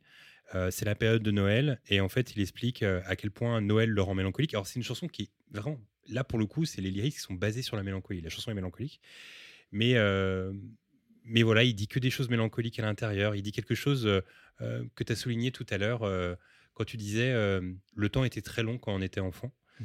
Et c'est vrai que plus on grandit, je sais pas quel âge vous avez, mais plus on grandit et plus le, le, temps passe vite. et il le dit ça dans sa chanson Dream of Winter. Il dit que euh, que quand on est petit, euh, Noël, le 1er décembre, ça mm. met 1000 ans à arriver. Et quand on est adulte, ça passe comme ça. Quoi. Mm. Vraiment, on est le 1er décembre et d'un coup, on se réveille, on est le 25. Euh. Et, il parle de tout ça. Et, et, voilà, la chanson est magnifique. Et alors, pour ceux qui. Alors, toi, tu maîtrises l'anglais, donc, donc voilà. Mais pour ceux qui parlent un peu anglais, vous allez voir, les lyrics sont magnifiques. Et pour ceux qui ne parlent pas anglais, je vous conseille d'écouter de, d'écouter cette chanson avec les lyrics et d'essayer de traduire. C'est juste magnifique. Voilà. Ok, trop bien. On va écouter A Dream of Winter. Just back from South Dakota, and my skin is covered in bed. But it was nice playing Christmas songs out there, then flying back home to my love. And it's nice not having to go to airports anymore. Et ce que j'aime bien avec le, avec Marcos Lake, c'est qu'il est ses chansons sont bourrées de références. Par exemple, moi je connaissais pas Segovia qui joue back. Et je sais pas si vous avez déjà écouté Segovia qui joue back, mais c'est incroyablement beau. Euh, c'est un artiste euh, hispanique, toi qui as grandi à Madrid, euh, ça devrait te parler. Et, en fait, il reprend Bach juste à la guitare. Et c'est magnifique. Et, c'est aussi pour ça que j'aime Kozelek, c'est que ces chansons sont tellement bourrées de références que moi, en plus, je suis vraiment une éponge. C'est-à-dire que dès que j'entends quelque chose d'un artiste que j'aime bien, je note. Et après, je vais hmm. écouter. Et c'est comme ça que je me fais ma culture, en fait. Et lui, pour le coup, il balance tellement de trucs. Hmm. Et ouais, cette chanson qui parle d'un Benji, Benji, c'est une référence, c'est un film complètement. Et euh, et en fait, euh, et en fait, ouais, voilà, c'est vraiment Marc Kozelek, c'est un type que j'admire, quoi. J'ai vraiment une admiration pour lui et pour son pour son talent d'artiste. Et, euh, et, je trouve qu'il écrit tellement bien. Et puis là, voilà, donc cette histoire de de Steve qui rentre de tournée, c'est Noël et qui qui est un peu triste, mais qu'en même temps est un peu heureux de retrouver sa, copine et que ça le déprime que de voir les décorations de Noël parce que ça lui rappelle son enfance et tout, et le temps qui passe et tout. Enfin voilà, je trouve cette chanson magnifique. Et puis même la guitare derrière, la petite note de piano et tout. Euh, voilà, je trouve ça trop beau. Mais comme tu disais, l'album l'album Benji, pour moi, euh, je le considère vraiment comme un chef-d'œuvre. C'est un, album que j'écoute en boucle depuis 2014. Mais vraiment en boucle, c'est-à-dire que je me lasse pas des chansons. Et t'en parlais, une chanson comme Michaeline euh, juste avant, c'est. Ouais, j'ai rarement autant chialé qu'en écoutant. Ouais, mais c'est vraiment, vraiment beau. Et, et tu vois, Kozalek, je l'ai vu euh, trois fois à Paris. Et à chaque fois, ça m'a fait une émotion. Tu sais, comme quand tu vois ton artiste préféré. Et là, tu dis, waouh, j'ai tellement pensé ces, ces titres euh, mm. euh, dans, mon, dans, mon, dans, mon, dans, mon, iPod, etc. Et puis là, il est devant moi, il joue les chansons que j'écoute en boucle à chaque fois. Et ça te fait un petit truc, tu vois. Mm, et, puis, et puis voilà, j'adore son gars malgré son mini call out. ça, on, le taira. On en parlera pas. L'homme et l'artiste, hein, comme on dit. mais, en plus, on parlait de la Scandinavie et Marc Ozley qui raconte beaucoup d'anecdotes de la Norvège, du Danemark. C'est vrai. Et d'ailleurs, il a une chanson qui s'appelle Candles. Et cette chanson qui s'appelle Candles, c'est une chanson où il parle de, de ses road trips euh, pour, pour les tournées en Scandinavie. Et d'ailleurs, il a, il, le pays qu'il préfère dans ses tournées, c'est l'Espagne. Mm. Et justement, il a beaucoup de chansons, euh, justement, on verrait toi qui, as grandi en Espagne, mais des chansons où il parle de, l'Espagne, à quel point ça lui manque euh, ses amis là-bas, parce que forcément, quand lui, il est là depuis les années 90, début. Donc, quand tu t'enchaînes les tournées, tu commences à te faire des amis parmi les tourneurs, parmi tout ça et tout. Et en fait, euh, il explique que. Ça aussi, c'est de la mélancolie, tu vois. De, euh, il explique beaucoup aussi, parce que finalement, il y a peu d'artistes qui parlent de ça, de la vie de tournée, en fait. Mm. Et lui, il, il- il en parle beaucoup dans ses, dans ses chansons, ce truc de partir en tournée, puis de plus vraiment savoir où on habite quand on se réveille un matin dans une chambre d'hôtel. La veille, tu étais à Bucarest, et puis le lendemain, tu es à Rome. Tu vois, il y a ce truc de, euh, de où est-ce que je vais, c'est quoi ma vie, etc. Et lui, il en parle vraiment très bien. Et, et tu, sens, tu sens vraiment la mélancolie dans ses. C'est pour moi l'artiste le plus mélancolique qui existe, Marco Zek, en tout cas dans ses lyrics. Mais euh, je pense que ouais, dans, dans le truc de, que tu disais euh, sur la mélancolie, en fait, le fait qu'il raconte des histoires et des choses euh, tu vois, assez concrètes, je pense que ça. Enfin, moi, j'avais pensé aussi à ce truc-là de d'artistes qui racontent des choses assez concrètes dans lesquelles tu peux vraiment t'identifier. Mm. Bah, ça amplifie ce sentiment de mais mélancolie parce que c'est c'est pas des trucs abstraits sur l'amour, sur le souvenir, etc. C'est vraiment des. Bah, tu vois, au lieu de dire euh, le temps passe euh, plus vite quand t'es jeune, il dit bah Noël, euh, tu vois. Enfin, genre en gros, et le fait de le, de le rendre concret, de donner des détails sur euh, la vie, sur euh, des trucs qu'il qui- qu'il a vécu, je trouve que ça amplifie de ouf euh, ce, ce sentiment de. Ouais, et puis lui aussi, il a ce talent de. Tu sais, c'est c'est pas évident d'avoir le talent, de, le talent de, de mettre des images sur des mots, en fait. Et lui, il a ce talent-là. Tu vois, quand il commence sa chanson et qu'il dit euh, euh, Je me suis fait réveiller à 11h par le bruit des, euh, des pas de ton chat sur le sol. euh, tout de suite, t'as le t'as l'image, Mm. t'es dedans, quoi. T'es à côté, quoi. Tu sais, tu vois, tu vois les reflets du soleil sur le parquet. euh, tu t'entends le chat qui, qui saute du lit et qui le réveille avec ses bruits de pattes et tout. C'est dès le début, t'es dedans, quoi. Tu vois. Mm. Et il a ce talent-là, lui. Voilà. Euh, bah voilà, très très très beau morceau en tout cas. Mm. Euh, je sais Très pas où émouvant. on en est, mais euh, moi j'ai c'est à toi. j'ai encore. Bah après il y a pas d'ordre, hein, c'est Ah. hyper libre. hein. Mais euh, c'est vrai que, enfin, là, le problème, c'est qu'il nous reste très peu de morceaux euh, à mettre. Mais du coup, peut-être un morceau que je vais mettre aussi d'un groupe que j'adore et qui est un des plus grands groupes de tous les temps à mes yeux, c'est les Cure. Que, et un- mais un- je voulais mettre un morceau qui est assez peu connu de, de eux, qui du coup date de 2000. Euh, donc c'est pas la période, c'est pas l'âge d'or des Cure. Et Mm. cet album d'ailleurs, euh, euh, c'est Blood Flowers, qui est assez un peu décrié par, euh, par les gens en général euh, qu'ils n'aiment pas trop, euh, qui date des, du coup de, de 2000 euh, et qui moi je trouve est trop trop. Enfin, moi j'aime beaucoup cet album-là et j'aime beaucoup ce que les Cure euh, font en général. Et, et du coup dans cette idée un peu de, bah, de mal-être, de, de mélancolie, il y a vraiment euh, il y a vraiment ça. Et du coup le premier morceau de cet album s'appelle Out of This World. Euh, il est, c'est un morceau très long qui prend son temps. Il y a une très longue intro.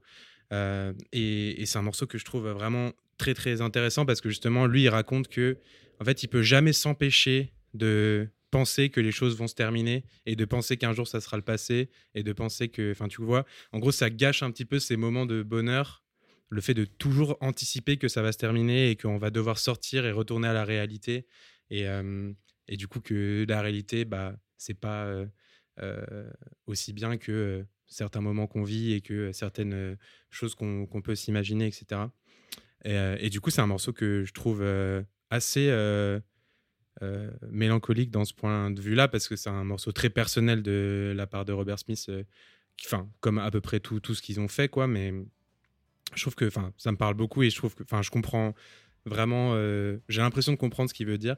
Et, euh, et du coup, euh, c'est un morceau que, que j'adore et qui est assez peu connu des Cure. Donc, je me disais que ça pouvait être l'occasion de faire un petit tour par leur discographie et de recommander cet album qui, à mes yeux, est très très intéressant, même si c'est. Mm. les critiques ont pas mal chié dessus quand c'est sorti. Et je sais pas trop aujourd'hui comment il est, il est noté ou euh, ce que les gens en pensent, mais je trouve que Out of This World, c'est un morceau incroyable au moins. Et euh, je pense qu'on peut écouter ça. Allez. Out of this world de The Cure. J'aime bien ça.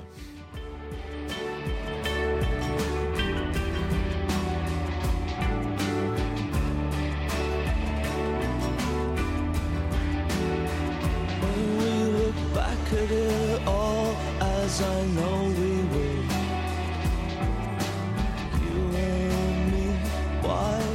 Récemment, j'ai vu un. euh, très tard dans la nuit, vous savez, ces petits moments où. euh, on rentre de soirée, il est 4h du matin, et puis. euh, on allume la télé, puis on va de chaîne en chaîne pour voir ce qu'il y a. Et en fait, sur une chaîne obscure, genre la 127e, il y avait un concert de The Cure capté en live. Et. Et tu sais, tu te laisses prendre par le truc, il est 4h du matin et tu regardes un concert de The Cure et ça donne envie de réécouter tous leurs albums en fait. Ouais. tu vois. Bah, du coup, celui-ci, euh, courez-y. hein. Et je suis toujours fasciné par ces artistes qui, euh, par un riff de guitare ou par une sonorité de guitare, arrivent à te faire comprendre que c'est leur patte. leur petit gimmick, euh, leur petite Ouais. façon de tourner des mélodies. euh. C'est ça. Et mon idée sur, euh, sur le fait que cet album n'ait pas du tout été bien reçu quand il est sorti, c'est que, comme tu dis, ça sonne comme les Cure. Et du coup, quand tu. Tu vois, quand tu oh, quand t'es année 2000 et que ça sort, t'es en mode bon, les gars, vous, ça fait 20 ans que vous faites ça. euh, Ouais. tu vois, alors que aujourd'hui, tu l'écoutes maintenant, t'es en mode peu importe que ce soit sorti 20 C'est ans après. Enfin, tu vois, ouais. je trouve. euh, Enfin, je sais même pas, tu vois, tu peux l'écouter quand est-ce que c'est sorti, pas trop d'idées. Est-ce que vous avez vu la, la série euh, Pam and Tommy sur Disney Non, mais on en Non? a beaucoup parlé. Bah, c'est très cool. Et en fait, en gros, bon, euh, c'est sur la sextape de Pamela Anderson et Tommy Lee, donc Tommy Lee, le batteur des Motley Crue. Et le film, il aborde aussi un sujet que je trouve cool, c'est euh, un peu la déchéance musicale de Motley Crue, parce que le film se passe dans les années, la, la série se passe dans les années 90. Et les années 90, c'est l'avènement de Seattle avec euh, Nirvana et plein d'autres groupes euh, qui viennent de là-bas, Euh, du rock grunge un peu et tout. Et, euh, et Motley Crue, bah, c'était euh, tu vois, du heavy metal euh, très années 80, etc. Mmh, et en fait, dans, dans le film, on voit le, C'est du white trash. Ouais, voilà, mais tu sais, on voit le Tommy Lee qui, qui sait qu'il devient ringard, tu vois. Et qui, et qui fait des albums mais qui fonctionnent plus parce que c'est plus ce qu'attendent les gens, quoi, Ouais. tu vois. Et ça, c'est hyper bien décrit dans le film et je trouve ça très cool. Et bah, du coup, c'est un peu peut-être ce qu'ont ressenti les cures euh, quand on, on leur a reproché ça là, lors de la sortie de l'album. Hmm. Et je pense que ça doit pas être évident pour un, pour un groupe de se manger ça, tu vois. Ouais, c'est super Énorme dur coup de- à l'ego, ouais. Mais, mais pour le coup, les Cures, moi, à mes yeux, c'est quand même un groupe qui a. Enfin, je connais pas de mauvais albums des Cures, quoi. Il y a des, des albums moins bien que les autres, et évidemment, il y a des creux, etc. Mais je trouve qu'il y a toujours ce truc euh, assez puissant, et ils sont toujours réussi à écrire quand même des trucs intéressants. Et. et- Enfin, moi, c'est un groupe que j'adore, et qui, pour moi, se cantonne pas juste à New Wave années 80. euh. Là, là, je trouve que c'est- hyper. euh, les motifs sont vraiment variés, tu vois. Alors que d'autres titres à eux, comme euh, A Forest, All I Want, des sons comme ça qui sont très linéaires, très autoroute. Celui-là, il est très langoureux, quoi. Et enfin, de toute façon, je trouve, enfin, Robert Smith, je le trouve hyper touchant, et. Hmm. Tu vois, genre, euh, dès le début, tu, tu captes que ce gars-là, il va pas hyper bien et tu le suis toute sa vie, quoi. C'est fou. Enfin, ils font encore des concerts, il est encore là, il a toujours une tête euh, de ouf. T'es en mode, mais mec, euh, comment t'es encore là, quoi? Et je sais pas, genre, il me fascine un peu et en même temps, euh, je suis attaché à lui euh, un peu de loin comme ça. euh. je sais pas, genre, je trouve qu'il transmet quelque chose d'un peu, tu vois, décalé, tu sais, il, il s'est toujours maquillé, il se maquille toujours, il a toujours une tête un peu chelou, en mode, tu sais, il, il a l'air d'être resté dans une certaine, euh, un peu dans la même vibe depuis Hmm. très longtemps, du coup, il, ça le rend un petit temps. peu attachant, tu vois, et pour autant, il a évolué musicalement, et il, il a toujours fait des trucs intéressants à mes yeux, donc, euh, Bah, tu vois, The Cure, c'est euh, typiquement le, le genre d'album qui tournait chez moi quand j'étais enfant. Et comme je disais, c'était l'avantage d'avoir des parents jeunes parce que euh, moi, ils avaient euh, 22, euh, 24 ans quand j'étais enfant et, et bah forcément, ils étaient dans, un peu dans l'air du temps, quoi. Tu vois, c'était les années 80, 90, ils écoutaient The Cure, tu vois, ils écoutaient, ils écoutaient Cindy Lauper, etc. Des trucs que les parents de mes amis n'écoutaient pas forcément, eux qui ont eu leurs enfants à 40 ans, tu vois souvent j'ai des trucs où bah, mon père il écoutait Aznavour et tout. Ma mère aussi écoutait Aznavour, mais il y a ce truc où je m'estime quand même un peu chanceux d'avoir euh, grandi dans une maison où, où quand ma mère faisait le ménage, euh, c'était The Cure à fond derrière, quoi, tu vois. Mm. Hmm. Mais je pense qu'on a, du coup, tes parents doivent avoir à peu près le même âge que mes parents, euh, même si on n'a pas du tout le même âge. Mais moi, mes parents m'ont eu plus tard, du coup. euh, et pareil, genre, c'était ça, euh, les Cure, euh, Bowie. Ouais. euh, du coup, moi, c'était plus normal pour eux, je pense. euh, Ouais. Je suis plus dans la norme euh, Hmm. de. Toi, tu m'as donné envie de réécouter The Cure, tu vois. Ouais. bah, mais moi, c'est un peu comme toi, Modest Mouse. C'est vraiment le genre de truc où Hmm. je me réécoute euh, Désintégration. je Ouais. le dis en français, mais. Des- Desintegration. Ouais. Euh, L'album, euh, vraiment, des fois, je me le mets et je l'écoute euh, cinq fois dans la journée euh, sans aucune raison valable. Et c'est un peu ça. Je sais pas, il y a, il y a ce côté, encore une fois, tu sais à peu près ce que tu vas y trouver Hmm. avec des petites variantes, tu vois. Ouais, c'est un peu le truc réconfortant parce que il y a toujours des gimmicks et tout, mais en même temps, des petits trucs un peu différents. Donc, moi, j'aime beaucoup euh, cette discographie. Ce que, ce que vous avez avec Modest Mouse et The Cure, moi, ça me le fait avec un groupe qui s'appelle euh, Notting Hillbillies. Euh, et c'est un groupe qui a juste un album. En fait, c'est un projet parallèle de euh, Mark Knopfler. Ah, mais oui, ok. Et, et en gros, il voulait faire une sorte de. Avec des potes comme ça, euh, juste pour le plaisir. Euh, parce qu'après, il a arrêté Dire Straits. Et il- il- juste pour le plaisir, il voulait faire un, un album avec des potes où c'est. où c'est un peu de la. On ressent la patte Dire Straits et Mark Knopfler euh, au niveau des guitares et tout, mais c'est un peu. euh, euh, country. Euh, c'est un mix qui est un peu bizarre. Donc le mix d'Air et, et country. Et euh, ils se sont dit, ok, on va faire ça pour le plaisir. Sauf que l'album est sorti, l'album est extraordinaire et ça a fait un carton en fait. Et ils ont été appelés par toutes les radios euh, à faire des grosses tournées et tout. Et lui, il était en mode, bah ok, on arrête Notting Hill Bliss parce que c'est pas ce que je voulais en fait. Hmm. moi, je voulais juste faire un groupe avec des potes juste pour m'amuser, faire des Hmm. petits sons tranquilles. Et en fait, ça prend une ampleur euh, pas possible. Et moi, j'ai pas envie que ce soit un, un groupe méga connu quoi. Ce qui fait qu'il existe un seul album de Notting Hill Bliss qui est sublime. Et euh, ça me le fait un peu, euh, genre tous les 2-3 ans, je me le réécoute en boucle pendant un mois. Et, euh, et je reviens souvent à cet album. Mais là, en l'occurrence, c'est juste un album. Donc ça rend aussi le côté un peu plus mythique. Ouais, quoi. c'est genre la cool. masterpiece. euh, Ouais, voilà. seule, genre, euh, ils se sont dit, ok, on a fait un chef-d'œuvre, et puis après, on s'est barré, et puis voilà. Quoi, tu vois. Et je trouve ça assez cool l'histoire de ce groupe. Quoi.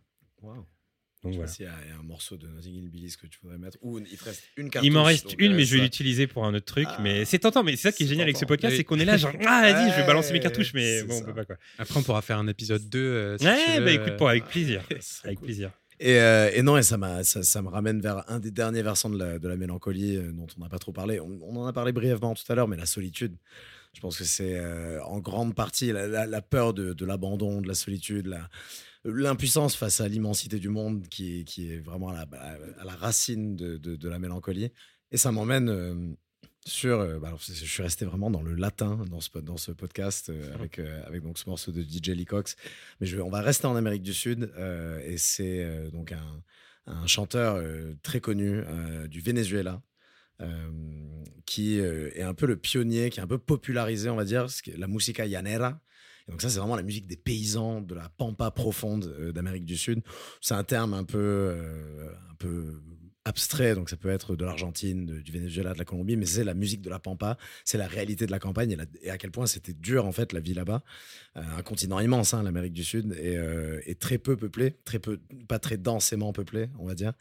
Euh, et donc il y a vraiment eu des, musiques, il y a vraiment des musiques traditionnelles où tu, comme Sun Kill Moon, bah, t'es complètement mis en situation. C'est comme si tu étais là avec le- le paysan qui chante. Il, il chantait ce qu'on appelle des tonadas.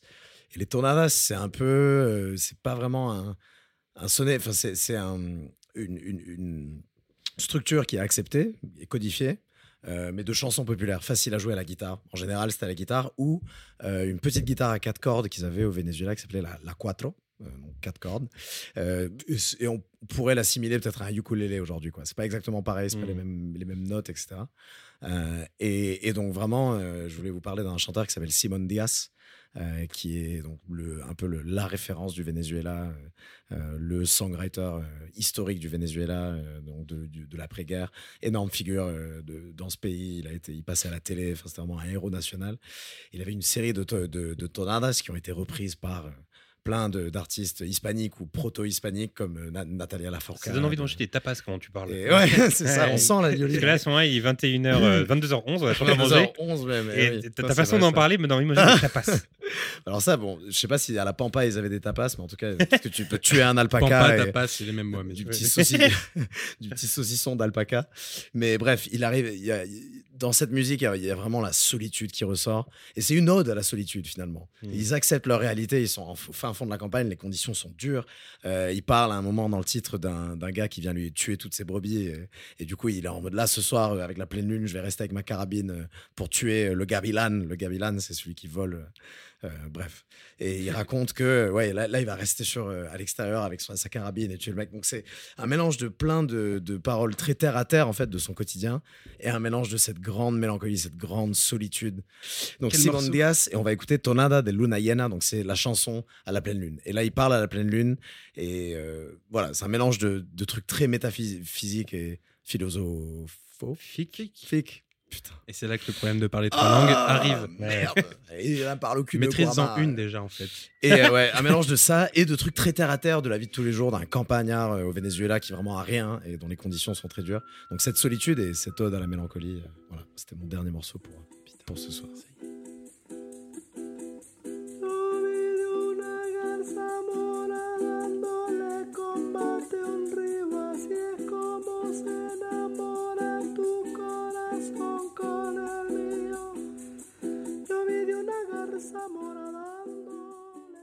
Il est temps de, il est temps de conclure là. Je Il est crois de que conclure. Je suis Depuis, heureux. t'attends ça depuis le début. Ouais. là. Non, mais je suis heureux d'avoir une quatrième chanson. C'est un vrai privilège. Ouais, c'est ça. Voilà. Je sais que c'est un privilège dans ce, dans ce podcast. Ah oui, il faut vraiment. Euh, et pour la dernière chanson, j'hésitais aussi à, à choisir entre deux artistes que, que j'aime beaucoup. Euh, Le premier s'appelle euh, Fog Lake, qui fait pas mal de, de Ah, lo-fi. ouais, euh, Ça vous génial, parle Mm. génial. et, et qui fait beaucoup d'ambiance aussi. Mm. Je trouve ça très bien, mais comme vous connaissez, euh, l'idée c'est de parler d'un type qui est peut-être un peu moins connu. Euh, et là, pour le coup, c'est vraiment. Tu parlais de Digger tout à l'heure, là, c'est vraiment, vraiment diguer ce truc parce que euh, je crois. Il a un Spotify depuis pas longtemps. Vous allez être content pour une fois, il a Spotify. Il a un Spotify depuis pas longtemps, mais euh, c'est un type que je trouve incroyablement talentueux dans ses compositions, dans ses textes, dans les, dans les, dans les sons qui sortent. Et pourtant, il est mais méga pas connu. Euh, il a un petit Bandcamp, il a un petit Facebook, euh, mais ça doit être genre 2000 personnes abonnées ou 1000 personnes abonnées, etc. Et pourtant, je le trouve tellement bon. C'est vraiment ce genre de type où tu te dis, mais pourquoi il perce pas quoi? C'est tellement bon ce qu'il fait, c'est tellement, euh, c'est tellement beau quoi. Je trouve ça hyper injuste. C'est parfois il y a des artistes comme ça, où on se dit c'est trop injuste en Mm. fait. Ouais. C'est trop injuste que des types soient écoutés par des millions de personnes et que lui, ce gars, ne soit écouté par personne. Ouais, genre filer un petit million. Euh... Ouais. Styles, laisse un million, laisse un million, s'il te plaît. Non, mais tu vois, il y a ce truc où tu te dis, euh, voilà, c'est c'est hyper injuste, quoi. Que, bah, justement, ouais, tu parles de Weshden, mais c'est hyper injuste que ce gars-là. euh, En fait, dans un monde idéal, les gens écoutent ça à fond et écoutent euh, d'autres artistes beaucoup moins, quoi. Bref, ça, c'est un autre Mhm. débat. Mais c'est un mec qui s'appelle Look Mom, I'm on TV. C'est Je le nom de connais. son projet. Tu connais? Ouais. Mais non. Si. Je sais que plus qui a partagé. Ça se trouve, c'est parce que toi, t'as partagé. Ah, c'est peut-être. possible. Peut-être parce que vraiment, tu Parce que serais je connais, je connais ce. Ou alors j'ai vu un, j'ai vu un truc. Bah, tu parce que le nom m'a marqué. Bah, c'est un nom marquant, mais du coup, tu serais la première personne avec qui je parle qui connaît Look Mom, I'm on TV. Je vais te dire exactement Et- si je connais. Et il a écrit une chanson qui s'appelle I Don't Belong. Et. Euh, Il a quand même euh, 430 000 streams sur Spotify ce morceau. Donc possible quand même. Ah, c'est peut-être moi qui a chauffé les gens parce que Ouais. c'est- un morceau. Je gave les gens avec ce morceau euh, et avec ma Ah, communauté depuis. Alors, je dis pas que c'est moi les 430 000, mais en, tout cas, je pousse pour ce gars depuis 4-5 ans. Et, et là, pour le coup, ce, ce titre qui s'appelle I Don't Belong, ça commence avec ces paroles qui sont euh, All of the weight of the world on my shoulders. euh, wonder if it feels so damn hard for everyone else. Donc, en gros, euh, Hmm. euh, pour ceux qui maîtrisent pas l'anglais, c'est voilà tout le poids euh, du monde sur mes épaules et je me demande si c'est la même chose pour les autres. En gros, il raconte sa déprime dans cette chanson et, et limite ça le rassure un peu de se dire est-ce que les gens ressentent comme moi? Et s'ils ressentent comme moi, bah, peut-être que ça m'aiderait un petit peu quoi, tu vois. Et voilà, c'est une chanson que je trouve euh, bien écrite, très belle. Et voilà, Look Mom on TV, ça mérite euh, plus d'écoute. Je te laisse le lancer comme tu sais si bien le faire. Merci, merci JB pour cette intro magnifique. On va écouter I Don't Belong de Look Mom I'm on TV. Et j'ai follow. Un follower Un de follower plus. de Ah, cool. grâce à lui. Merci.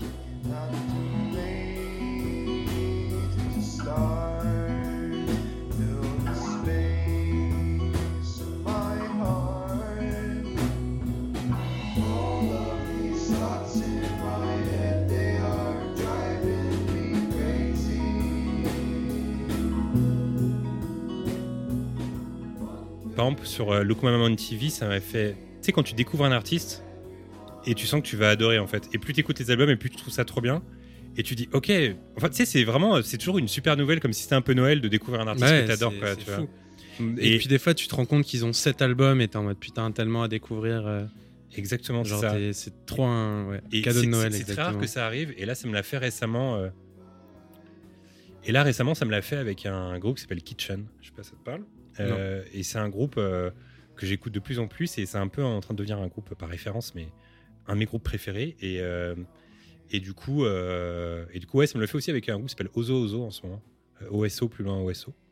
Et, et voilà, c'est c'est toujours trop cool de découvrir des. Bah oui. des... C'est pour ça qu'on est là. hein. Et alors, où est-ce que, euh, euh, quand vous postez le podcast, où est-ce que vous le postez où est-ce que vous faites l'annonce sur Insta, j'imagine sur, Ouais. euh, Parce que ce qui est cool, en vrai, je sais pas si vous le faites, mais par exemple, pour une playlist comme ça, comme la mélancolie, ce qui est trop cool avec ce genre de podcast, c'est que tu peux demander aux gens qui te suivent de mettre eux leurs sons les plus mélancoliques Mm. en commentaire. Mm. Et en fait, c'est comme si c'était une sorte de playlist. Moi qui ai bossé dans un, dans un, ouais, exactement. Moi qui ai bossé dans un vidéoclub, un des trucs que j'ai préféré là-bas, c'était les conversations que j'avais avec les clients qui eux me conseillaient des films aussi. C'est-à-dire que moi, je leur conseillais des films en tant que- Ouais. qu'employé là-bas.